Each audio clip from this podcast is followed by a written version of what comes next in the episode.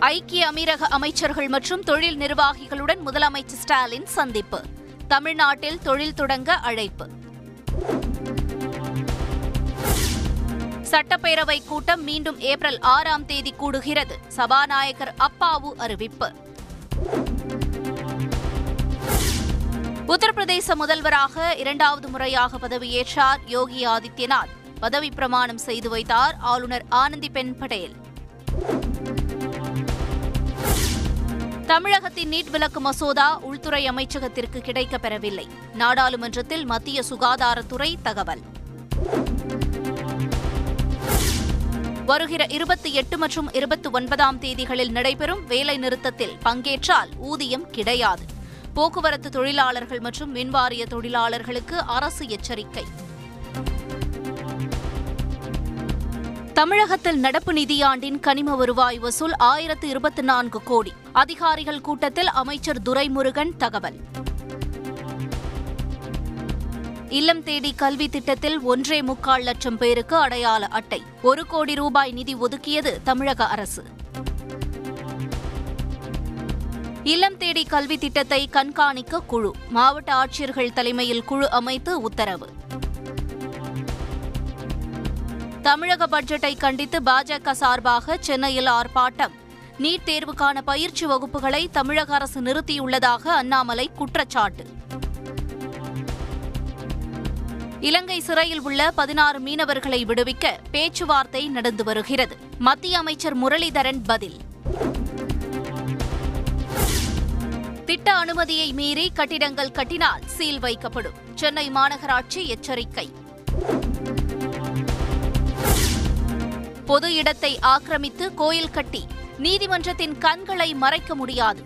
கடவுளே ஆக்கிரமித்திருந்தாலும் அகற்ற நீதிமன்றம் உத்தரவிடும் என உயர்நீதிமன்ற நீதிபதி கருத்து. கிறிஸ்தவ மிஷனரிகளின் நடவடிக்கைகளை கண்காணிக்க வாரியத்தை ஏற்படுத்த கோரிய வழக்கு. அதிரடியாக தள்ளுபடி செய்தது உச்சநீதிமன்றம். விருதுநகர் இளம்பெண் பாலியல் பலாத்கார வழக்கு. விசாரணையை தொடங்கியது சிபிசிஐடி போலீஸ். தடை செய்யப்பட்ட பிளாஸ்டிக் பொருட்கள் வைத்துள்ள வணிக நிறுவனங்களை சீல் வைக்க வேண்டும். மாவட்ட நிர்வாகங்களுக்கு சென்னை உயர்நீதிமன்றம் உத்தரவு. பெண் பத்திரிகையாளர்கள் குறித்து அவதூறாக கருத்து தெரிவித்த விவகாரம். நடிகர் எஸ் வி சேகர் காவல்துறை முன் ஆஜராக சென்னை உயர்நீதிமன்றம் உத்தரவு. நடிகை மீரா மிதுனுக்கு ஏப்ரல் நான்காம் தேதி வரை நீதிமன்ற காவல். வன்கொடுமை தடை சட்ட வழக்கில் ஆஜராகாததால் மீண்டும் கைது. ஊட்டியில் மே இருபதாம் தேதி முதல் மலர் கண்காட்சி துவக்கம். ஐந்து நாட்கள் நடைபெறும் என தோட்டக்கலைத்துறை அறிவிப்பு. திருப்பதியில் ட்ரிபிள் ஆர் படம் திரையிடப்பட்ட திரையரங்கை சூறையாடிய ரசிகர்கள். தொழில்நுட்ப கோளாறு காரணமாக படம் பாதியில் நிறுத்தப்பட்டதால் ஆத்திரம்.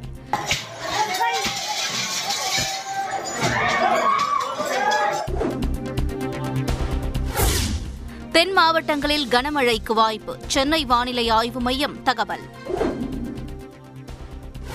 அரசு மேல்நிலைப் பள்ளிகளில் தற்காலிக ஆசிரியர்களை நியமிக்கலாம். பெற்றோர் ஆசிரியர் கழகத்தின் மூலம் நியமிக்க பள்ளிக்கல்வித்துறை அனுமதி.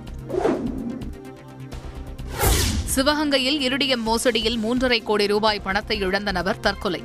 காவல்துறையினரே காரணம் என கூறி உறவினர்கள் சாலை மறியல்.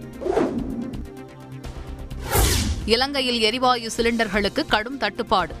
காலி சிலிண்டர்களுடன் கால்கடுக்க காத்திருக்கும் பொதுமக்கள்.